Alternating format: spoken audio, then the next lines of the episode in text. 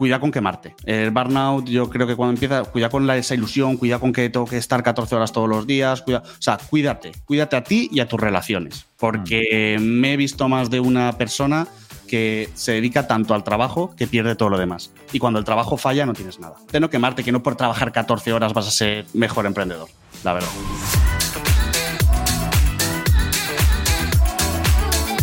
Pues bienvenido una semana más a Caos en la Agencia, el podcast para CEOs y fundadores de agencias de marketing que quieren empezar a construir equipos independientes en los que poder delegar todas las tareas, poder centrarse en las cosas importantes y, por supuesto, dejar de perder el tiempo y apagar fuegos, ¿no? Y hoy tenemos una pedazo de entrevista porque hoy tenemos aquí a Carlos Herrero, que la verdad que hace poquito nos conocimos una videollamada y, surgió la chispa, como aquel que dice, nos hicimos una invitación mutua a, nuestros podcasts. Carlos Herrero es fundador de un proyecto muy chulo que ahora convertiremos, porque él tuvo hace ya unos cuantos años un blog propio en el que hablaba sobre aplicaciones móviles, luego empezó a irle muy bien con el tema de, de la reacción de blog, ah, tuvo otro blog hablando sobre marketing digital, hasta el punto de que fundó su propia agencia, Community Me, y se fue a vivir a Madrid, ¿no? Después de, ahora nos contará un poquito cuál fue la experiencia como fundador de agencia, pero bueno, después de un tiempo también ha pasado por ser docente en escuelas como IEBS. Eh, se ha convertido en consultor de, marketing digital en República Coconut y el colofón de su carrera, que es lo que hoy comentaremos y donde nos vamos a centrar mucho, es, fundar Mr. Landon, un proyecto, tu agency partner, que ahora nos comentará un poquito sobre, sobre este tema, y os animo un montón, sobre todo a que escuchéis su podcast Descifrando Agencias, porque yo estoy enganchadísimo, me parece un pedazo de podcast. Así que nada, Carlos, preséntate tú, cuéntanos un poquito quién eres, qué haces aquí, qué qué es esto de Mr. Lando. Y encantadísimo, de verdad, de tener de traerte al podcast. Hola Miguel, el, placer es mutuo, de verdad. Muchas gracias por, la invitación y muchas gracias por la intro. O sea, a ver qué cuento yo ahora, porque menuda promo, yo creo que ya me puedo ir. O sea, fantástico. O sea, que, muchísimas gracias. Eh, nada, la trayectoria perfecto y Mr. Landon, como bien dices, puede ser el colofón de momento, ¿no? Que, no, al final igual queda mucho por delante, espero que, que, dure mucho y que, el cambio de posicionamiento haya sido bueno. Y efectivamente, eh, Mr. Landon empezó un poco como una agencia más Em, pero recientemente y conforme hemos ido evolucionando por la tipología de clientes y sobre todo hablando también mucho con el equipo, que es lo más importante de Mr. Landon, eh, donde se sentían más cómodos, hemos hecho, hemos virado a un posicionamiento donde eh, nos hemos autodenominado como Agency Partners. Y es que realmente eh, somos un aliado digital para otras agencias, ¿vale? Al final, en nuestro día a día, cada vez trabajábamos más con, con otras agencias. Eh, dentro del equipo tenemos perfiles muy técnicos que la parte a lo mejor comercial o de gestión de clientes, eh, ese tiempo ¿no? que, que dedicaban era en el fondo un poco lo que menos les gustaba, o sea, al final lo que les gusta es bajar al barro y tocar, ¿no? Como lo suele ocurrir con, con muchos técnicos. Eh, probamos a meter cuentas en, en Mr. Landon, etcétera, no terminó nunca de, de, funcionar bien, no coincidía un poco con nuestra filosofía, con nuestra forma de trabajar. Eh, donde además nos gusta bastante un poco que, los, que la gente que forma parte del equipo tenga bastante libertad, se pueda organizar ella misma, eh, sus horarios, eh, etcétera. Aunque luego buscamos puntos en común, obviamente, porque te tienes que organizar. Pero bueno, eso no, no, coincide con nuestra filosofía y hemos ido a, esta parte de ser un aliado digital o un agency partner para, para, otras agencias y poderles ayudarles a o bien escalar en servicios o prestar sobre todo, lo más importante más que escalar, prestar determinados servicios que ve que le puede ayudar a fidelizar a sus clientes y que ellos, para ellos ahora mismo no es core. Y es lo típico de que cuando intentas prestar un servicio que sabes que no es lo tuyo, hay muchos dolores de cabeza, te distraen del foco, las cosas empiezan a salir mal, empiezas a preguntarte para qué me metí yo en este jaleo por cuatro duros, ¿no? Y ahí es donde nosotros más, podemos echar una mano.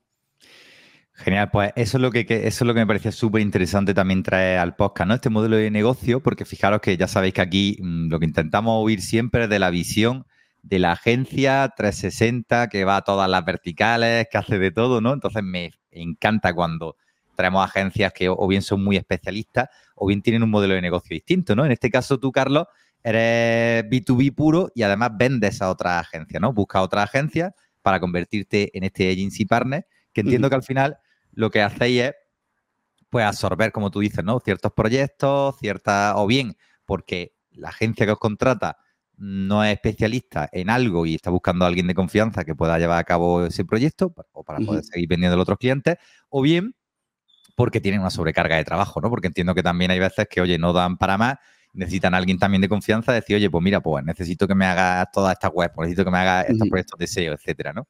Sí, totalmente. Eh, al final, por, la tipología con quienes más trabajamos o nuestro escenario ideal, por poner algún ejemplo, ¿no? Muy bien lo has dicho, de, oye, eh, a lo mejor cliente me pide algo, yo no soy el especialista que te lo pueda hacer, pero necesito encontrar a alguien de confianza. Por ejemplo, típica agencia de branding que hace toda una imagen corporativa eh, y que luego dice, ostras, me encantaría ver mi imagen corporativa plasmada en, en la web o un copy que hace todo el copy de una web y dice, ostras, me gustaría verlo plasmado en, una web, cómo acaba eso, ¿no? Para alinearme con alguien que sepa que va a tener en cuenta todos estos elementos de conversión que yo he diseñado, cómo me gustaría verlo, etcétera. Pues ahí tienes un claro ejemplo de siguiente paso de un cliente muy lógico que tú como profesional a lo mejor no puedes abordarlo, pero necesitas a alguien con confianza. Eh, suele ocurrir también, a lo mejor, eh, si imagínate una empresa de desarrollo, eh, termina el proyecto y muchas veces ocurre que, dice, oye, el siguiente paso del cliente, no, no, es que ahora hay que hacer marketing, ¿no? Y necesito campañas de pago, tal, también muy habitual, ¿no? De, oye, pues yo ya no hago, yo no tengo ni idea de, ads, mm, ¿a quién lo puedo recomendar? Em, y suele ser muy habitual el modelo de, oye, yo tengo conocimientos de marketing, yo perfectamente puedo gestionar al cliente, ¿vale? Que es la parte importante. Eh, lo que necesito es un equipo que sea bueno en lo suyo en algo que yo no soy core. Y entonces ahí es donde mejor funcionamos, donde entramos y decimos, no te preocupes, nosotros somos tu equipo, de algo que para ti a inicio no es core ni tienes intención de, incorporarlo en, tu día a día, porque bastante jaleos tenemos ya, eh, como en las agencias en el día a día. Entonces ahí es donde más eh, podemos, podemos ayudar. Y luego como como último, sí que tenemos algunas agencias que nos pasan directamente el cliente, ¿vale? Ahí sí que nos gusta si ya sabemos o la agencia ya nos ha testado cliente y un pequeño porcentaje de cliente final. Obviamente, por la trayectoria tenemos clientes finales, ningún problema. Sí que es verdad que a día de hoy, como sabemos que no es nuestro no es que no sea nuestro core, porque al final el servicio puede ser prácticamente el mismo, pero sí que nuestra forma de funcionar no está tan orientada eh, para ello, y, pero sí que nos ha permitido una ventaja para mí muy chula, que es elegir a ese cliente final. ¿no? Aquí digamos que nos ponemos un poquito más exquisitos y decimos, bueno, pues eh, tiene que cumplir una serie de parámetros para que ese cliente final tenga sentido que, venga. Y en cualquier caso siempre le avisamos ¿eh? al cliente final, le decimos, mira, si estás esperando una presentación súper pomposa de una hora y tener a cuentas así no, aquí no funcionamos. Somos muy pragmáticos, somos muy directos. Si eso lo tienes claro, eh, adelante. Pero si quieres a alguien que te esté eh, haciendo presentaciones y PowerPoints y dándote la. O sea, no. Oye, el presupuesto aquí tienes. Un, un PDF y ya está, no una mega presentación. Vamos, vamos a trabajar. que es lo importante. Oye, tiene que ser muy complicado. Ahora también te voy a preguntar, porque unas cosas que me interesaba un montón saber, eh, gestionar los tiempos al final, porque claro, me imagino que cuando tú tienes de cliente agencias que al mismo tiempo tienen de a sus clientes, ya sabemos que, uno de los grandes desafíos siempre en agencias de marketing es, por lo complicado que es predecir el tiempo que vamos a tardar en desarrollar X tareas, pues gestionar estas cargas de trabajo, estos tiempos, estas planificaciones, ¿no? Entonces, si ya es difícil cuando tú, tú tienes tus propios clientes y yo creo que al final, pues también, eh, sobre todo en agencias que tienen que recurrencia, ¿no? Pues poco a poco vamos haciendo el uno al otro, ¿no? Vamos conociendo un poquito, vamos educando al cliente, nosotros también aprendemos más sobre lo que estamos haciendo con él, cada vez el equipo también, si es más maduro, pues se adelanta un poquito más a los tiempos de que van a tardar en desarrollar las tareas, ¿no? Pero entiendo que tiene que ser muy complicado que acudan a ti, o sea, que tú seas como el rescatador, ¿no? De, estas agencias que, que, tienen burnout, ¿no? Que tienen sobrecarga de trabajo y ahora toma este proyecto y, y te transmito yo los requerimientos del cliente, pero claro, aquí ya tenemos entre medias un eslabón, ¿no? Que a lo mejor también entorpece la comunicación, o sea que ahora, ahora hablaremos de eso, me interesa un montón saber cómo gestiona todo este marrón, ¿no?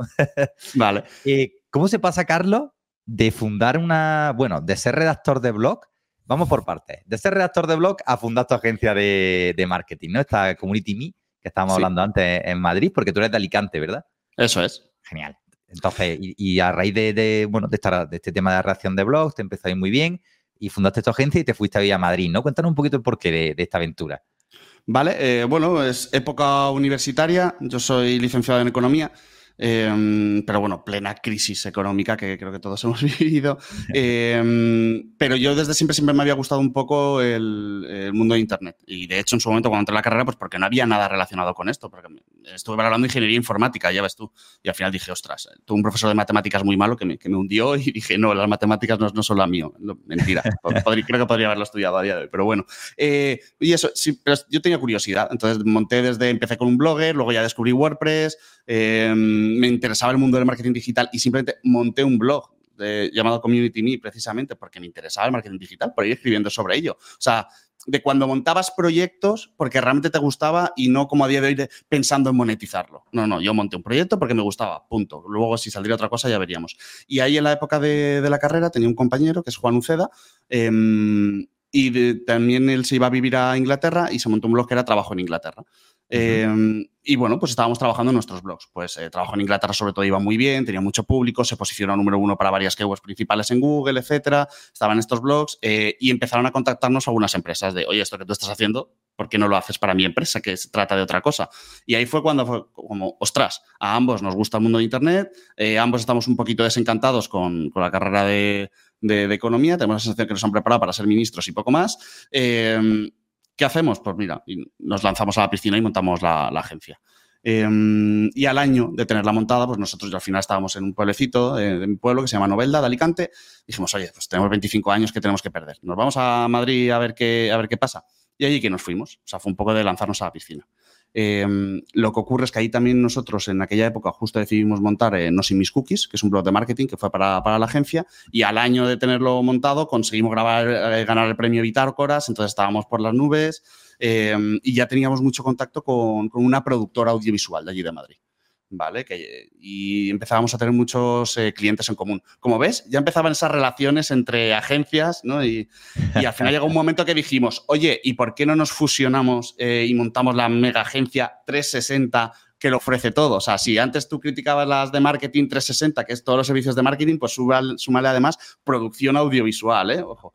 Em, entonces, claro, esa fue un poco la idea. Oye, mm, eh, muchos años ahí. De hecho, pues a día de hoy pues, eh, colaboro, colaboro con ellos. Eh, bueno, Mr. Landon colabora con, con ellos. Em, pero bueno, efectivamente, como decía, yo al final estaba muy centrado en digital y quería algo como mucho más concreto para, para digital y en aquella etapa en Madrid había conocido a quienes son mis, socios actuales y el feeling en el día a día, formas de ver la empresa, etcétera, y posicionamiento como que casaban 100% y es lo que anima a dar el paso hace unos, unos tres años de, de, empezar con, con Mr. Landon.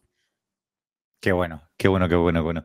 Al final, mm, me comentabas tú cuando estuvimos en, la videollamada, ¿no? Que, que tú sentías, claro, que, en esta agencia que hacéis tantas cosas que no podías centrarte realmente en lo que a ti te, te molaba, ¿no? Que era el tema del marketing. Cuéntanos un poco, bueno, nos has hecho un poco de transición, muy, muchas gracias, muy bien hecha además, pero ¿por qué Mr. Landon? ¿Cuál, ¿Cuál es la visión? O sea, ¿qué te lleva a decir, vale, estoy en una agencia, una agencia que a día de hoy todavía se mantiene, con lo cual entendemos que, iba bien el negocio, ¿no?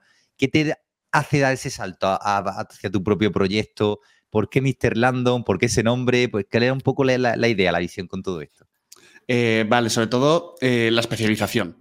Y al final, mm, cuando tienes un, una cartera tan grande de servicios ¿no? y ofreces de todo, al final, tener un posicionamiento claro o tener me acuerdo eh, simplemente para conseguir una frase, un claim, un H1, yo que, soy SEO, eh, que englobe todo lo que quieres ofrecer, ostras, era muy difícil. Agencia de marketing digital y productor audiovisual. Y dices, todo siempre me daba un poco la sensación de, que está todo como muy de, pegote o cogido por, pinzas, ¿no? Em, pero bueno, obviamente no fue simplemente este el motivo de salir, pero sí yo que tenía un poco la, sensación de me cuesta mucho hacer cosas de digital o lo que a mí me gustaría de digital porque choca con las necesidades de una productora. Y no es que sea mejor o peor, es que para mí la forma de vender una productora audiovisual donde la creatividad, lo visual, etcétera, eh, tenía que ser todo así. Y, me acuerdo, para hacer la web, cada vez que veía ejemplos decía, pero yo cómo voy a posicionar esto? Claro, mi cabeza era yo quiero posicionar por agencia SEO. Eh, mientras que lo otro era, no, no, hay que enseñar todos los trabajos y vídeo interactivo. Y yo decía, pero tú sabes lo que pesa la web para mover eso, eso no va a posicionar nunca. Eh, entonces, bueno, es un simple, un ejemplo muy tonto de cómo como dos mundos a veces se chocan un poco y sobre todo creo que si no tienes un posicionamiento muy claro o especializado de a quién tocas. Entonces creo que era muy amplio y eso dificultaba un poquito eh, el intentar hacer algo para, para captar. ¿vale? bueno, es así como principal. Qué bueno, qué bueno. Oye, pues fíjate, va a estrenar una pregunta en el podcast porque tenemos un nuevo objetivo y es, cada vez me di más cuenta con mis clientes de que hay dos términos que están súper, súper, súper, súper pervertidos en el mundo del marketing, que bueno, en el mundo de la empresa en general, perdón, que es misión y visión.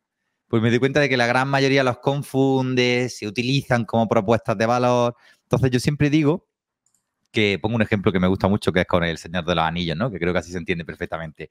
La misión del Señor de los Anillos, de la Compañía del Anillo, era llegar a Mordor y, tirar el anillo al Monte del Destino, ¿no? La misión de una empresa es ese hecho que se cumple y que realmente le ha dado sentido al proyecto, ¿no? Tiene que ser algo medible, tiene que ser algo muy concreto. Y la visión es el cómo nos vemos en el momento de, llevarlo a cabo, ¿no? Por ejemplo, oye, pues vamos a ser una compañía de tantas personas formados por elfos, enanos, tal. ¿Cuál nos dirías tú que es la misión de Mr. Lando? Pues me he sacado la chuleta. ¿Vale? Porque además me gracia, como decía, no, no más que nada. Un de tiempo no muy rápido. Si quiero decirlo súper bien, no, como decía, eh, recientemente eh, hemos estado con el cambio de posicionamiento y hemos hecho un trabajo, hemos cogido una copy, etcétera, hemos hecho un trabajo de, marca bastante importante porque queríamos dejar muy claro qué somos, eh, sobre todo para facilitar, que creo que a muchas agencias les pasa que tú puedes decir un poco de, sí, sí, yo me dedico a esto, pero cuando ves una oportunidad un poco golosa, es muy fácil desviarte efectivamente de cuál es tu objetivo ¿no? Eh, diariamente. Entonces, eh, como le hemos dado muchas vueltas a, a Mr. Landon y este nuevo posicionamiento de marca, eh, a nivel de, visión, teníamos muy claro, así a nivel más general, que, queríamos naturalizar la idea de trabajar con un aliado digital y convertirnos en la opción más obvia para cualquier agencia. ¿Vale? O sea, em, creemos que ahora mismo cuando a lo mejor una agencia tiene esta necesidad, lo primero que intenta muchas veces es, o primero intento hacer yo porque voy a tener más margen, porque tal, que luego la realidad es que te come el tiempo y los errores te, devoran y te das cuenta que no valía la pena, ¿vale? O, bueno, un típico de, bueno, ¿y qué? ¿Me alío con alguna agencia que no conozco con tal? Entonces, queríamos que, de verdad fuera natural decir, oye, es que si yo necesito contar con la ayuda de alguien eh, para este servicio, lo que tengo que buscar es un agency partner, tengo que buscar a Mr. Landon. ¿Vale? Entonces, esa era sobre todo nuestra, nuestra visión, ¿vale?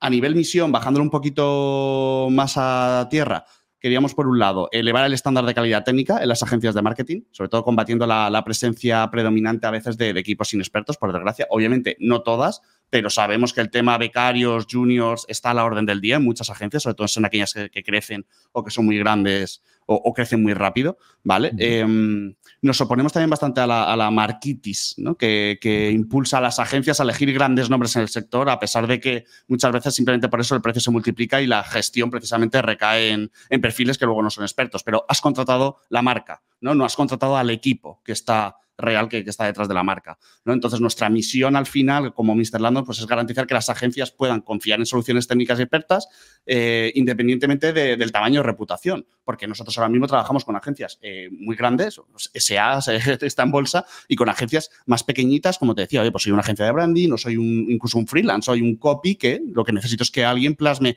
todas estas landings que, estoy haciendo con, garantía. Entonces, bueno, es una forma de que eh, estos perfiles, sea cual sea su tamaño, eh, puedan destacar y puedan eh, ofrecer mejores resultados a sus clientes. ¿Y alguna vez habéis pensado cómo medir esta misión? ¿Cómo saber realmente añadirle una métrica para que sea un hecho concreto? Porque a mí esto me ayuda un montón, ¿no? Entender, porque lo que te decía al final, como que las misiones y las visiones se han colocado demasiadas veces en las portadas de las páginas web. Entonces, se han hecho muy bonitas, muy rimbombantes, pero a mí me gusta mucho la misión como el principal, o sea, mejor dicho, la base de la estrategia de un negocio. Yo como lo trabajo esto con clientes, al final tenemos una misión, normalmente es una cosa a largo plazo, ¿no? Una misión que se cumpla en menos de 10, 5 años, pues quizá no es una misión, ¿no? Es un objetivo, una meta a corto plazo. Entonces, a partir de esa misión, como es medible, como decíamos antes, ya podemos hacer, por ejemplo, una meta a tres años, después hacemos los OKR anuales, después nos lo llamamos a los OKR trimestrales y lo desmenuzamos hasta el, hasta el siguiente paso, ¿no? Y evidentemente esto va cambiando constantemente, porque ya sabemos que lo importante es centrarnos en el hoy, ¿no? En este momento. Pero sí que es muy bueno, mm, sin volvernos locos, tener una, una Es decir, yo siempre. Es como cuando corren, ¿no? No es lo mismo estar mirando al suelo. Sí, hay que estar centrado en que no te tropieces con las piedras, ¿no? Pero si estás mirando todo el rato al suelo, oye, que a lo mejor te caes por un balate. O sea, quiere decir que también es interesante saber hacia dónde estás corriendo, ¿no? No solo. Entonces, ¿alguna vez has pensado en añadirle esa métrica o esa forma de, medir la misión para que sea un hecho que se pueda cumplir en un momento concreto? O si es, si es así, ¿cuál sería? ¿Cómo la reformularías pensándolo de esta manera? Vale, eh, a ver, de cara con este nuevo modelo, eh, hemos cogido como una parte como muy básica, porque no vamos a negar que al principio o haciéndolo es como que estamos súper convencidos de que es necesario porque nosotros mismos lo hemos vivido. O sea, de hecho, a mí me pasó y yo conocí a mis socios a raíz de, buscar esa ayuda cuando yo estaba dentro de, agencia. Entonces era como un sé que esto le pasa a mucha gente, ¿no? Sobre todo hablando con, con muchas agencias. Pero al mismo tiempo dices, ostras, ¿se aceptará?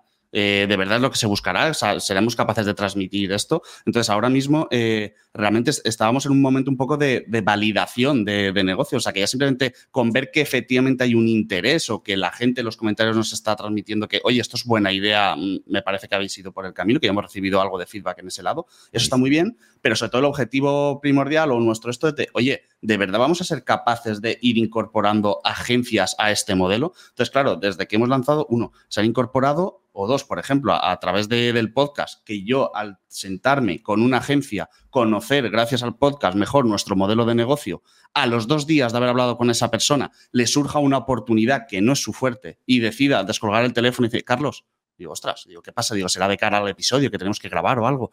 Eh, no, mira, es que tengo este caso, podemos trabajar juntos, podemos ver de cómo lo podemos hacer. Y es como un, ostras, entonces, ahora mismo nuestro objetivo a corto es empezar a incorporar de forma proactiva ese pool de agencias que de verdad de forma al modelo de negocio de, Mr. Landon. Porque eso querrá decir, oye, hemos, le hemos dado forma a algo que las agencias están necesitando y que de verdad les están encajando y por eso vienen a, nosotros y no a lo mejor a colaborar con, con, otra agencia que no tiene en cuenta ni cómo trabajas tú ni tal y te van a decir, este es mi precio, métele el margen que quieras, que es algo que generalmente suele salir bastante mal.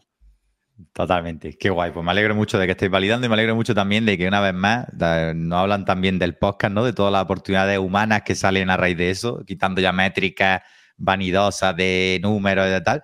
Pero es verdad que yo ahí también solo puedo decir cosas buenas y, que al final pues, te permite también conocer gente muy guay, ¿no? Y que salga negocio a raíz de eso, ¿no? Vale, pues vamos con tu agenda, vamos con tu día a día, ¿no? ¿Cuántas horas inviertes a la semana en trabajar? Eh, intento ceñirme al famoso, bueno, de, no quemarme y dedicar mis ocho horitas diarias eh, a prox. Pero claro, a prox.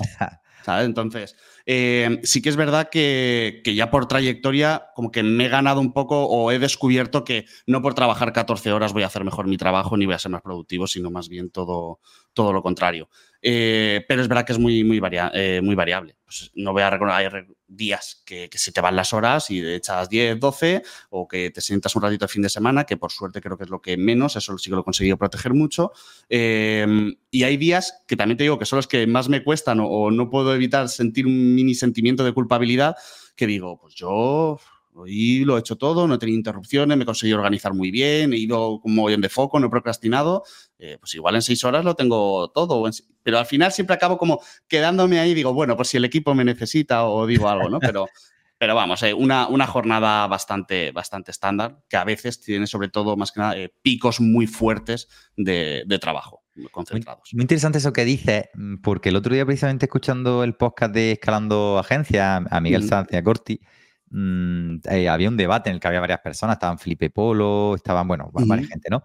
Y no sé quién decía esto, ¿no? Como que al final eh, el emprendedor tiene la concepción como de que tiene que vivir puteado, es decir, oye, yo tengo que currar mucho, ponerme un sueldo muy mínimo, porque si me pongo más sueldo exprimo a la vaca, ¿no? Como dicen los americanos. Entonces, ¿crees que el tema de los horarios y de las horas que trabajamos Ah, de hecho, tú ya has puesto el, estándar, ¿no? Has dicho, bueno, intento trabajar esas ocho horas eh, diarias, ¿no? Que es lo que hay que hacer. Prácticamente se desprendía un poco de, tus palabras y de la de cualquiera de nosotros, ¿no? Yo también soy el primero que, tiene esa creencia, ¿no? Entonces, ¿crees que el, este número de horas y estos horarios que tenemos es un poco una concepción mental y que se puede trabajar menos horas y con eso igualmente llevar adelante tu negocio y que tenés incluso los mismos resultados? Eh, 100%. Totalmente. Y lo que tú has dicho, es una creencia y yo lo tengo súper detectado. Y es un, no es una creencia que tengo, ¿no? Pero eh, es verdad, soy como súper consciente de, oye, si un día he sido súper productivo, porque no he tenido interrupciones por lo que sea, no ha habido ningún foco, no he tenido llamadas, yo me he organizado, eh, no he parado y me he dedicado cinco horas de super focus, porque encima me sentía bien, que luego también, que, somos personas, que hay días buenos y malos simplemente porque la noche anterior has dormido mejor o peor, o porque tienes un problema en casa o no. Igual un día sale todo maravilloso y dedico cinco horas y digo, miro mi click y digo, mira, qué bien, ya está. Eh, todo fantástico. Oye, pregunto a los chicos si está todo bien. Bueno, puedes aprovechar para decir, mira, pues voy a hacer lo, clásico de nunca tengo tiempo, pues voy a aprovecharlo, voy a hacer algo de formación, podría ser una opción. O si llevas una temporada de carga de trabajo o la semana ha sido dura y ese día ha ido todo bien, ¿por qué no puedes decir, oye, pues voy a descansar porque es lo que necesito para mañana seguir rindiendo a este nivel? Porque probablemente si sigo a ese ritmo y nunca tengo un día de darme un pequeño capricho de descanso de más, lo que va a ocurrir es lo que nos ocurra a muchos, que es mucho más habitual decir, estoy agotado, qué ganas de que llegue el fin de semana o mm, voy a tener que parar porque no me queda más remedio, pues oye, seamos un poquito más preventivos. Si, has tenido un muy buen día de trabajo y has hecho lo que tenías que hacer, pues ya está, pues para que en el fondo eso es la productividad, ¿no? Que parece que mucha gente quiere ser más productivo para llenar de más tareas el día. No, no, no, sé más productivo para las mismas tareas hacerlas en menos tiempo y disfrutar de más tiempo libre, que te va a ayudar a estar más fresco, a pensar o vete a dar un paseo, que encima como emprendedores nos va a pasar que vamos a pensar en cosas para nuestro negocio, nos guste o no. Pero es cuando no cuando te vas a no hacer nada, es cuando la creatividad asoma y se te ocurren ideas para el negocio y dices, ostras, pues podría hacer esto. Y eso en el fondo es lo más beneficioso para, para tu negocio, sobre todo por la figura que tienes, que es la de CEO.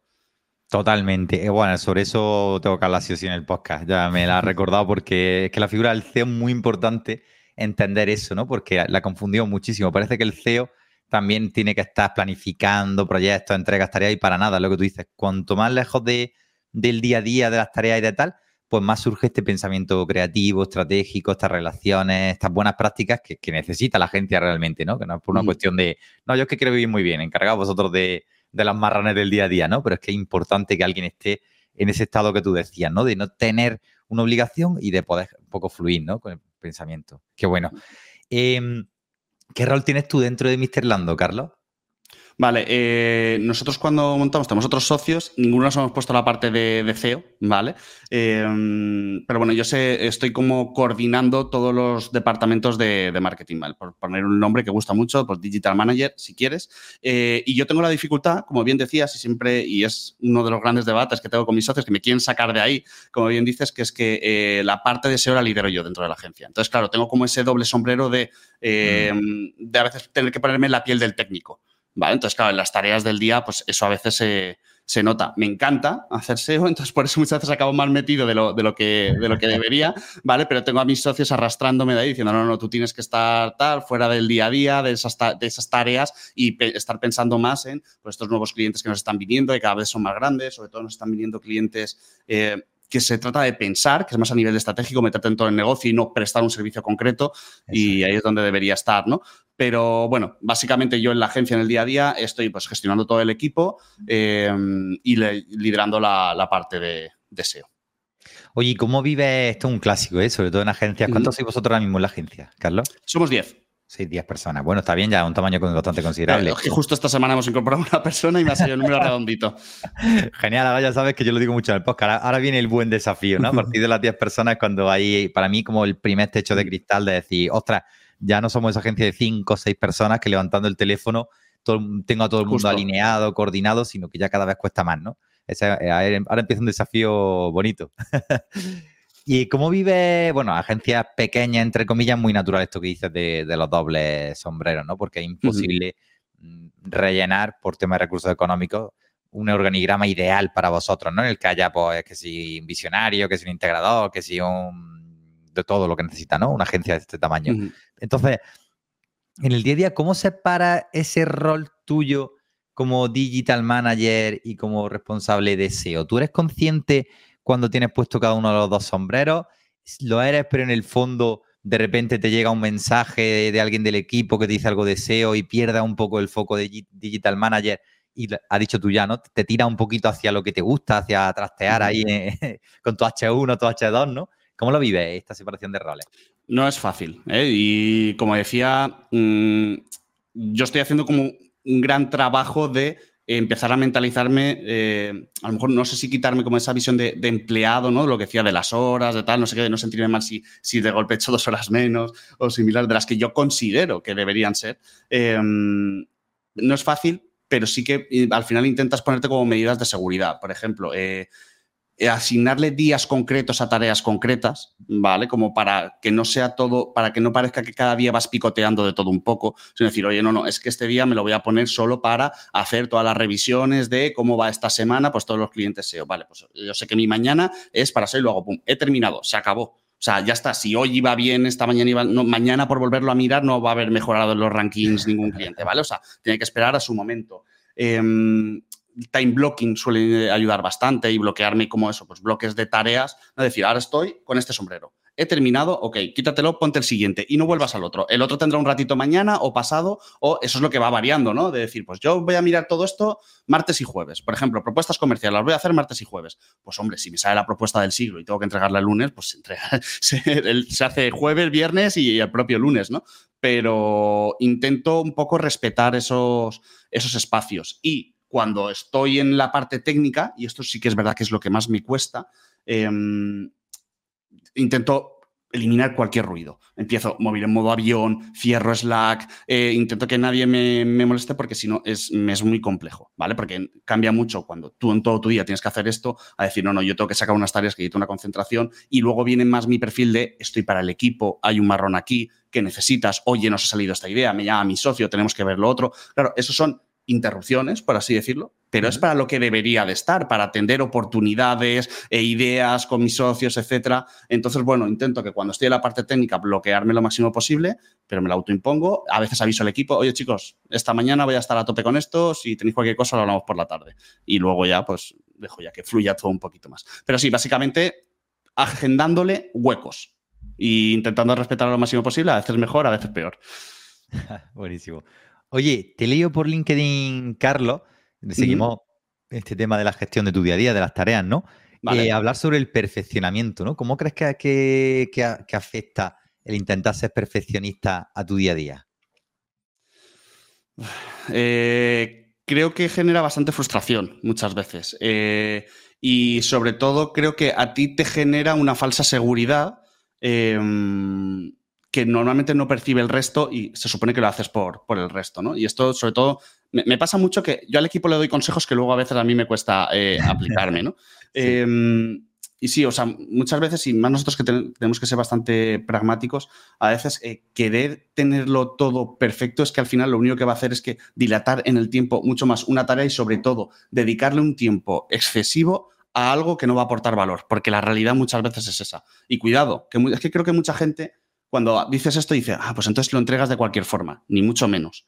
Pero el perfeccionismo, por lo que yo he visto, lo que muchas veces ocurre es que le dedicas muchísimo más tiempo para apenas mover la aguja o no moverla y decir, si es que el resultado al final ha sido el mismo. ¿Vale? Entonces, bueno, creo que eso a veces es un poco peligroso e incluso puede esconder otras cosas, ¿vale? Que sea un puntito de inseguridad, que sea un, un poco de síndrome del impostor, que sea, ¿vale? O sea, creo que detrás muchas veces cuando alguien que es muy perfeccionista esconde otros temas más que, no, es que yo simplemente soy perfeccionista ya. ¿Por qué eres perfeccionista? Debería ser la eh. pregunta, ¿no?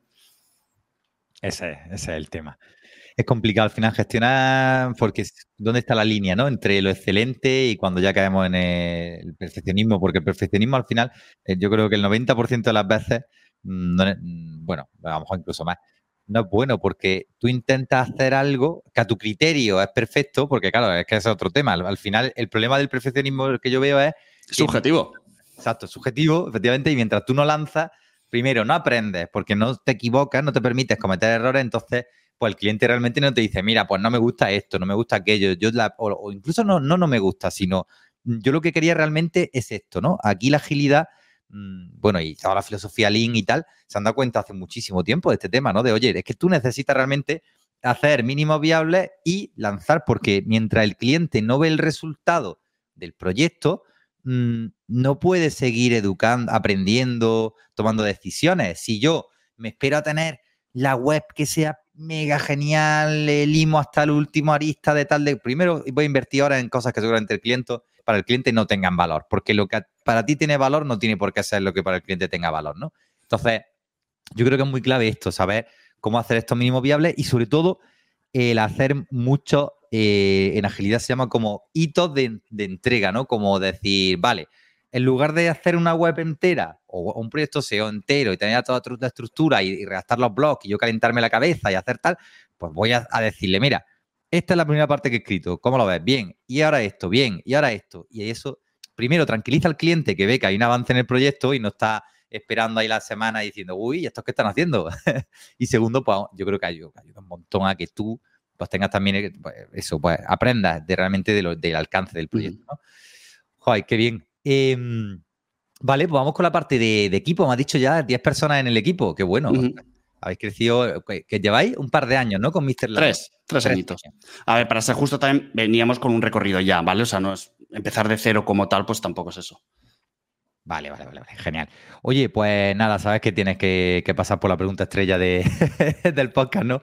¿Cuánto estáis ahora mismo, Carlos Herrero, facturando en, en Mr. Lando y qué rentabilidad tenéis general? Vale, eh, estamos este año, queremos alcanzar los 400 de facturación, ¿vale? Y la rentabilidad va oscilando, pero está entre el 30 y el 20. 30, 20, muy bien. Son buenos números ambos, estupendo. Además, normalmente entre medio millón suele ser un tamaño de facturación estándar para ese tamaño de, equipo, ¿no? Yo cada vez voy dando cuenta de que sin querer como que no hay estándares en esto para empezar, ¿no? Porque cada agencia es diferente, tendrá su política de sueldo, sus costes, cada cosa, pero no sé, si eh, para mí sería como doble check.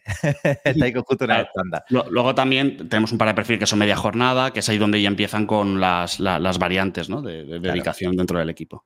Vale, vale, buenísimo. Oye, ¿cómo organizáis los equipos? ¿Cómo es vuestro organigrama? Vale, nosotros eh, justo trabajamos por, por equipos, tenemos la, parte de desarrollo, ¿vale? Donde hay eh, tres personas, tenemos la, la parte de, marketing de pago, eh, donde hay tres, eh, y tenemos la, parte de, SEO, que somos ahora dos personas, y la parte de social y, y creatividad, que hay otras, otras dos personas también.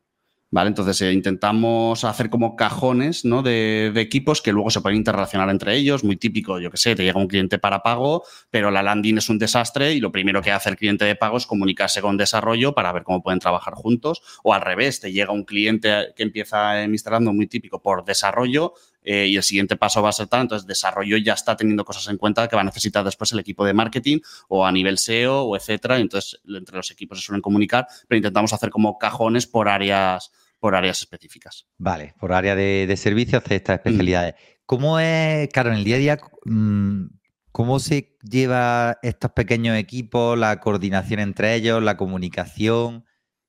Vale, nosotros eh, tenemos un daily, ¿vale? Generalmente a las 9. Hoy, por ejemplo, pues no, no, no he estado yo, no pasa nada.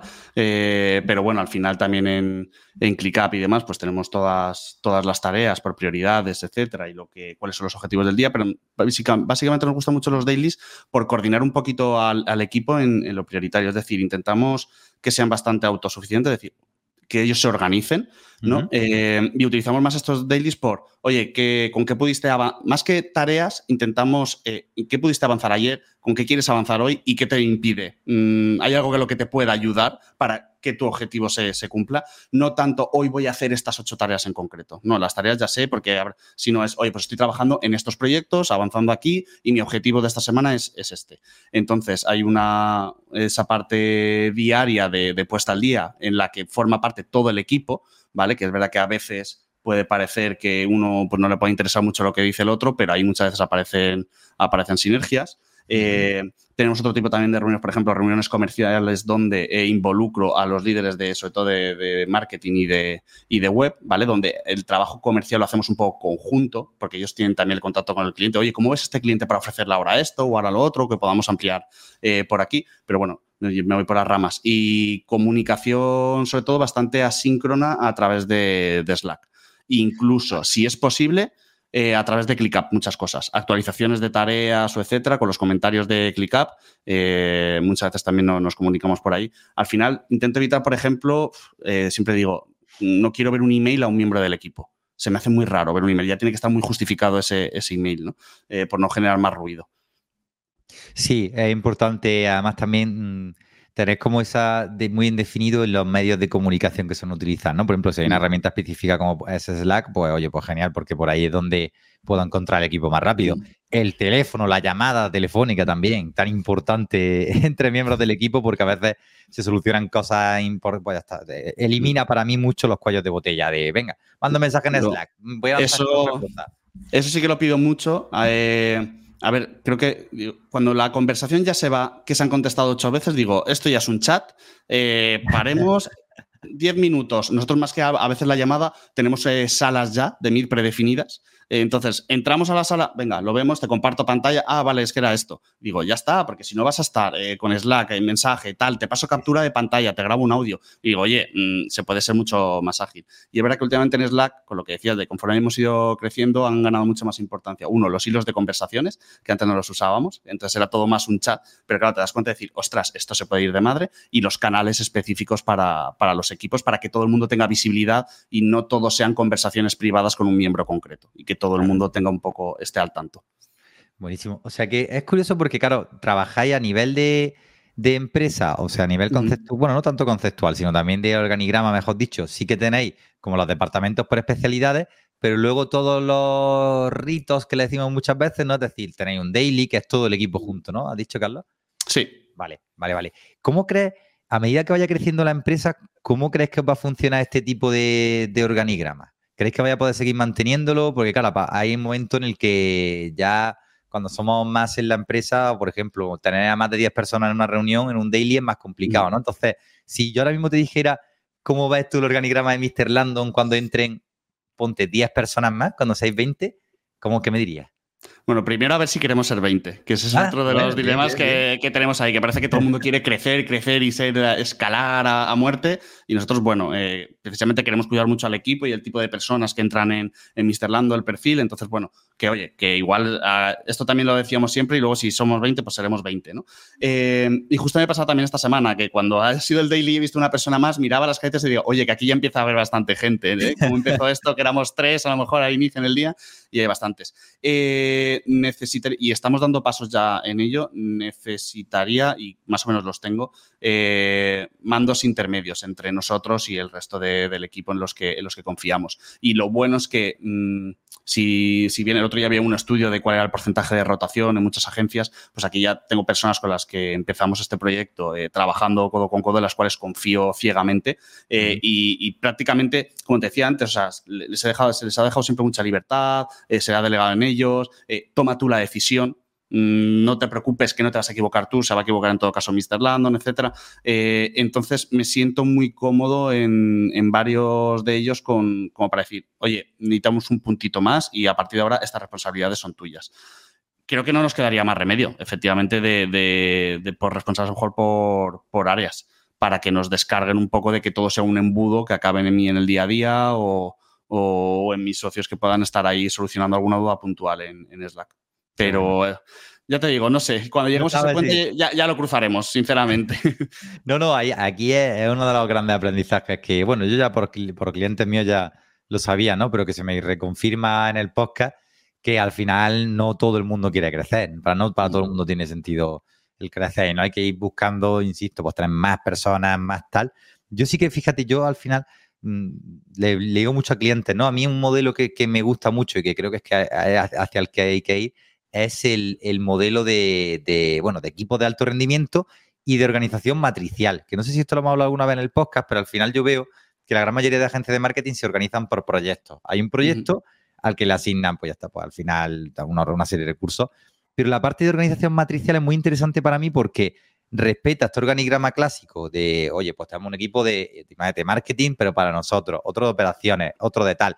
Y lo que hacemos es eh, coger a una persona de cada una de las áreas, meterla dentro de un equipo y ese equipo de alto rendimiento mm, es capaz de atender a un cliente de principio a fin de manera totalmente autónoma. Entonces, a mí me ayuda mucho cuando hacemos el organigrama verlo así y trabajarlo así, porque al final yo digo, vale, pues si tengo 10 personas en un equipo que tengo desde el ejecutivo de cuentas hasta el project manager para que organice toda la carga de trabajo, pasando por todos los roles que necesito para la parte de, operaciones, es decir, pues el SEO, el tal, eh, pues al final lo bueno es que no hay ninguna sombra dentro de la empresa, es decir, ellos cogen al cliente al principio de la vida con nosotros, está, lo atienden y si incluso si se va, también habrá alguien que le hará el offboarding, entenderá el porqué, lo transmitirá al equipo. Entonces, a mí me gusta muchísimo esto y creo que para escalar hace falta pasar eh, por ese modelo, ¿no? Porque si no, al final eh, es muy interesante la forma esta que tenéis de organización porque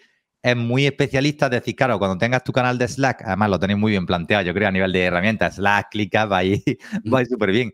Entonces, tener dos, tres personas que solo están hablando de SEO todo el día, pues mola muchísimo. Pero claro, el problema viene cuando al final mm, ya vas creciendo y ya ves que te has creado pequeños silos de dos, tres personas que no saben exactamente por qué los de copy han hecho esto, los deseos, las, las cuellos de botella, las tareas, tal. O sea que yo creo que por ahí empiezan muchos desafíos cuando se acerca uno a vuestro tamaño. Y de hecho nos pillas un poco en ese momento, ¿eh? Y me dice, lo tenéis muy bien montado con Slack tal. Creo que justo la semana que viene voy a, voy a Madrid a hacer como una semana, por eso decía lo de las horas también, pues hacer como una semana más intensiva con, con mis socios. Em, y, justo estábamos pensando de, ¿y si abandonamos ClickUp? Eh, porque nos faltaba visión en algunas cosas y no sabíamos si montarnos algo a nuestro rollo en Airtable, o sea que espérate, que, que al final.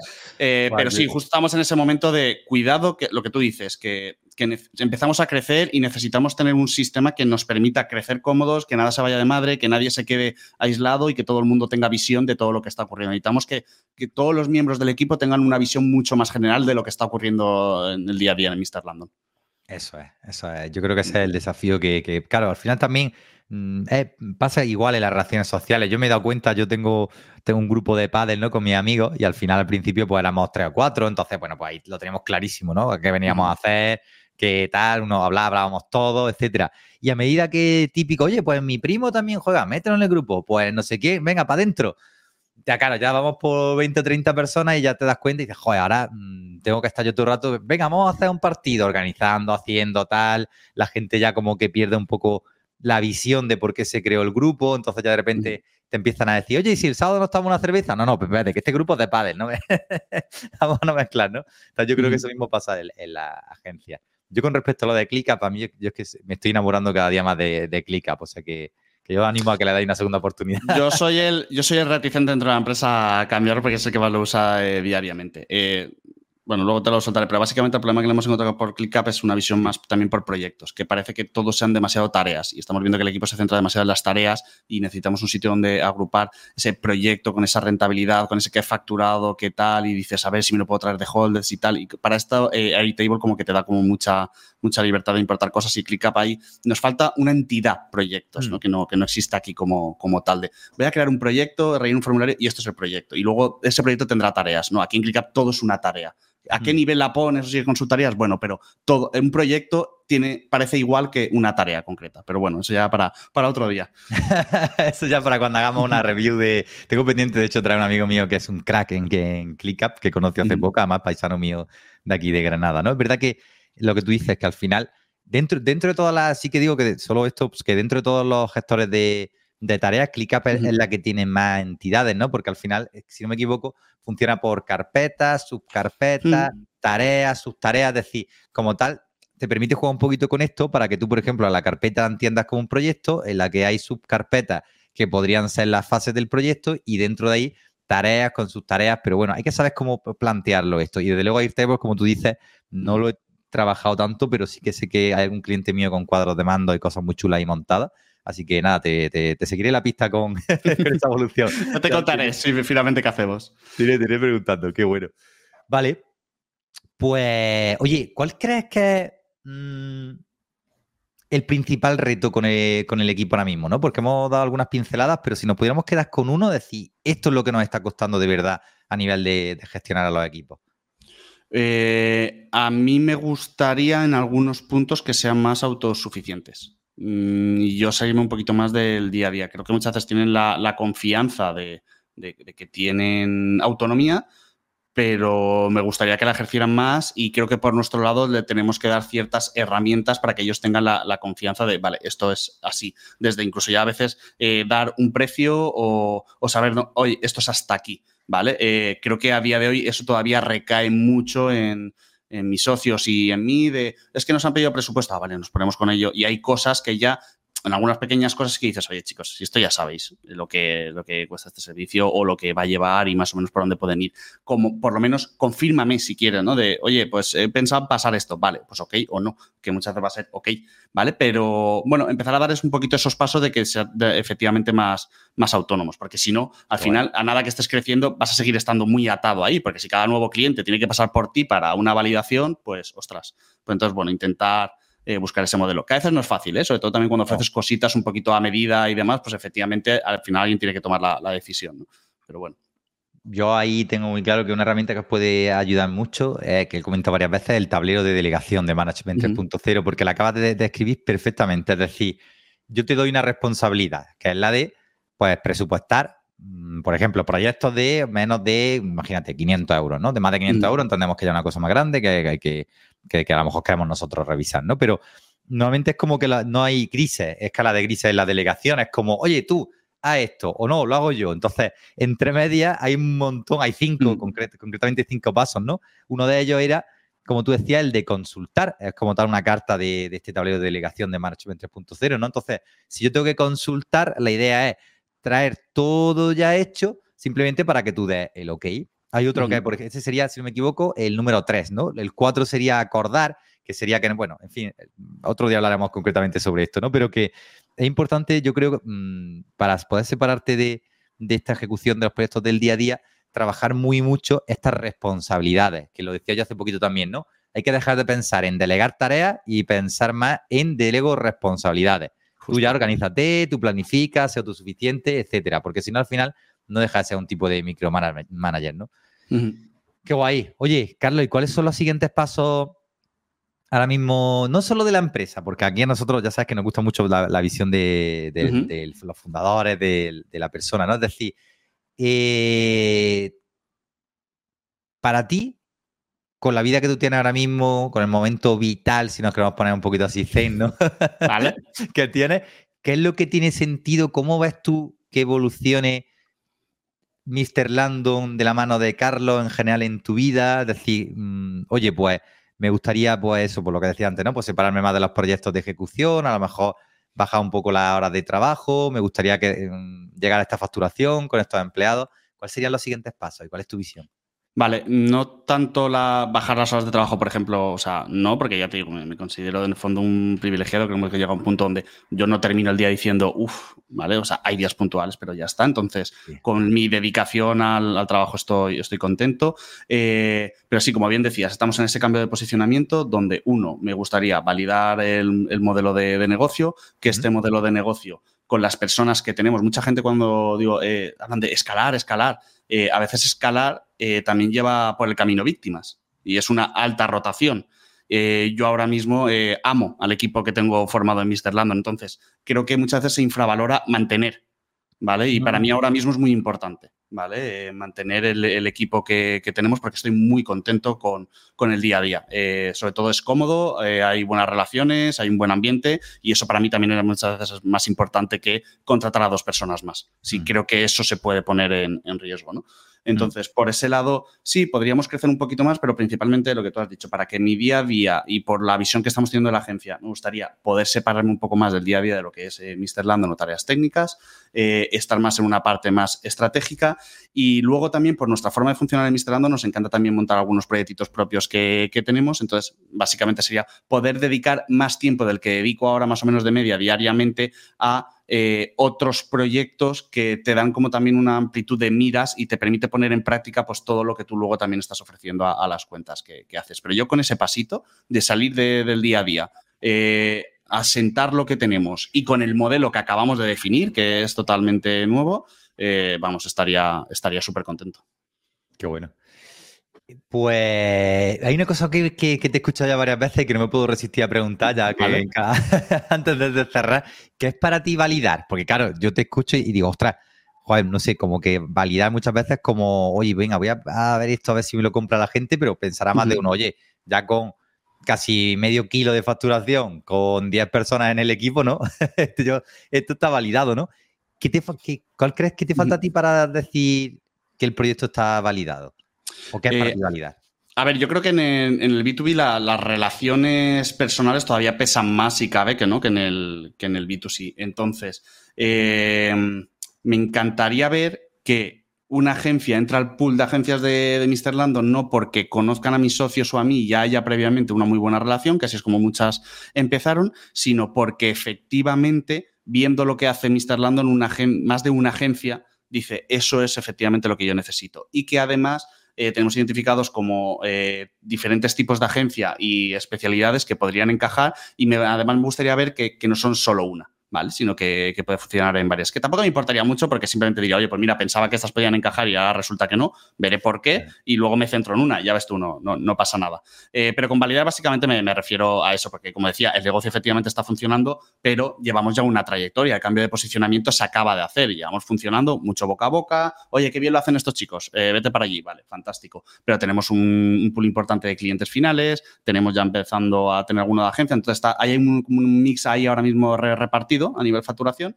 Eh, entonces, bueno, eso me, gustaría en el corto plazo, pues, tengo así el objetivo en la cabeza de, oye, tres agencias de distinto palo tamaño que por las actividades que estamos haciendo ahora en Mr. Landon eh, vengan. Sobre todo, porque esto sí que ha sido un hito brutal, eh, parte de que me he conseguido alejar un poquito del día a día me ha permitido hacer el podcast en mi Instagram, porque de eso me estoy encargando. Y es algo que me encanta, pero eso es lo que considero que es para lo que tengo que estar. Eh, poniendo la cara adelante, apareciendo en redes, estar aquí contigo en, en el podcast, esto en el fondo también es trabajo, que es que otras personas te puedan escuchar y que conozcan Mr. Landon, ¿no? Y creo que hay muchos CEOs o mandos que, ay, no, pues he grabado un podcast como si fuera esto una afición. No, no, es que es lo que tengo que hacer, o ir un día a un evento, o ir a tal. Entonces, bueno, eso también me parece importante.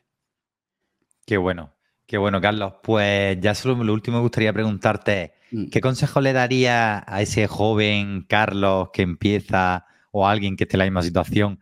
Eh, que empieza pues trasteando un poco, ¿no? Como tú, con una pasión por el tema de los blogs, primero de, aplicaciones, como habíamos dicho, luego de marketing, luego de repente ve que la cosa funciona, monta su agencia de marketing, luego al final acaba encontrando un poco cuál es lo que le gusta, ¿no? Pero al comienzo, ¿qué, crees que, cuáles fueron tus principales errores y qué consejo le darías a alguien que empezara oh. ahora mismo en el mundo del marketing y quisiera qué difícil, qué responsabilidad. eh, Vale, creo que uno de los puntos más delicados muchas veces son los socios. Creo mm, que hay socios que deberían hablar mucho más em, y tener muy claro qué quiere cada uno. La vida cambia mucho.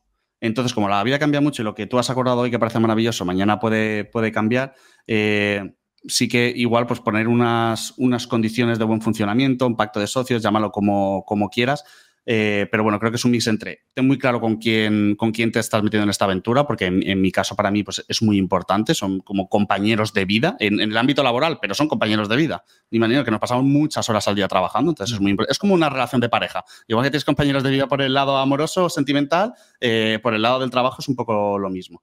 ¿Vale? Entonces, eh, esa parte muy importante a nivel de, comunicación. Errores.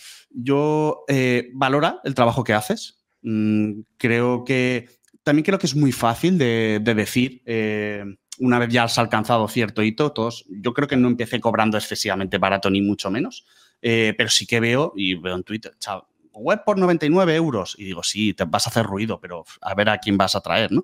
Em, entonces, cuidado, valora tu trabajo, mm, sin tu cuidado con el síndrome del impostor. Eh, entonces, cobra de verdad mm, lo que vale tu trabajo, que no es fácil y entiendo que a lo mejor va a ser más barato que la media, ok, pero tampoco tires precios por el suelo. Y tres, eh, cuida con quemarte. El burnout, yo creo que cuando empieza, cuida con esa ilusión, cuida con que tengo que estar 14 horas todos los días, cuida, o sea, cuídate, cuídate a ti y a tus relaciones, porque me he visto más de una persona que se dedica tanto al trabajo que pierde todo lo demás. Y cuando el trabajo falla, no tienes nada. Entonces, cuidado porque el día que tengas un mal día en el trabajo, pues tener relaciones cuidadas es importante. Entonces, bueno, diría también un poco esa parte de, em, pues, pues de, no quemarte, que no por trabajar 14 horas vas a ser mejor emprendedor, la verdad.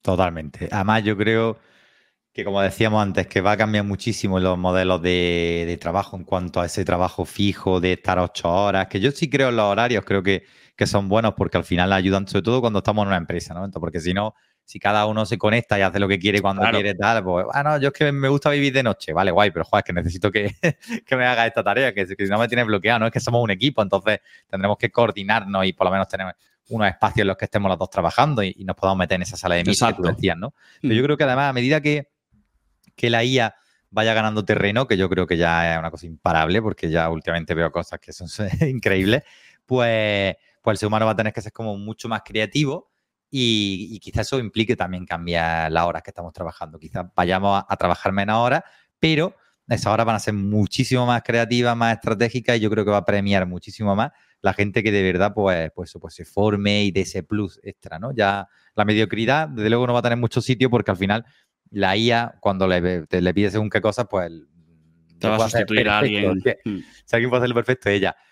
Carlos, qué guay, pues no sé, me, encanta, me esta entrevista, ¿no? Ver la evolución de una persona, ¿no? Que como decíamos, que empieza con una pasión por el mundo de, del marketing, que empieza a irle bien, que gana premios, que de repente también funda su propia agencia, pero que se da cuenta de que, oye, pues no es exactamente, no, no, no estoy pudiendo hacer lo que, de, lo que de verdad me gusta, ¿no? Veo que además Carlos es una persona que tiene, como habréis escuchado todos, ¿no? Un don para, para relaciones sociales, habla muy bien, es una persona que es verdad que, yo lo llevo conociendo poco tiempo y ya se le coge mucho cariño, es muy cercana, ¿no? Entonces, funda este negocio que, que, que, le viene como anillo al dedo, ¿no? De Mr. Lando, de convertirse en la persona de confianza de todas las agencias.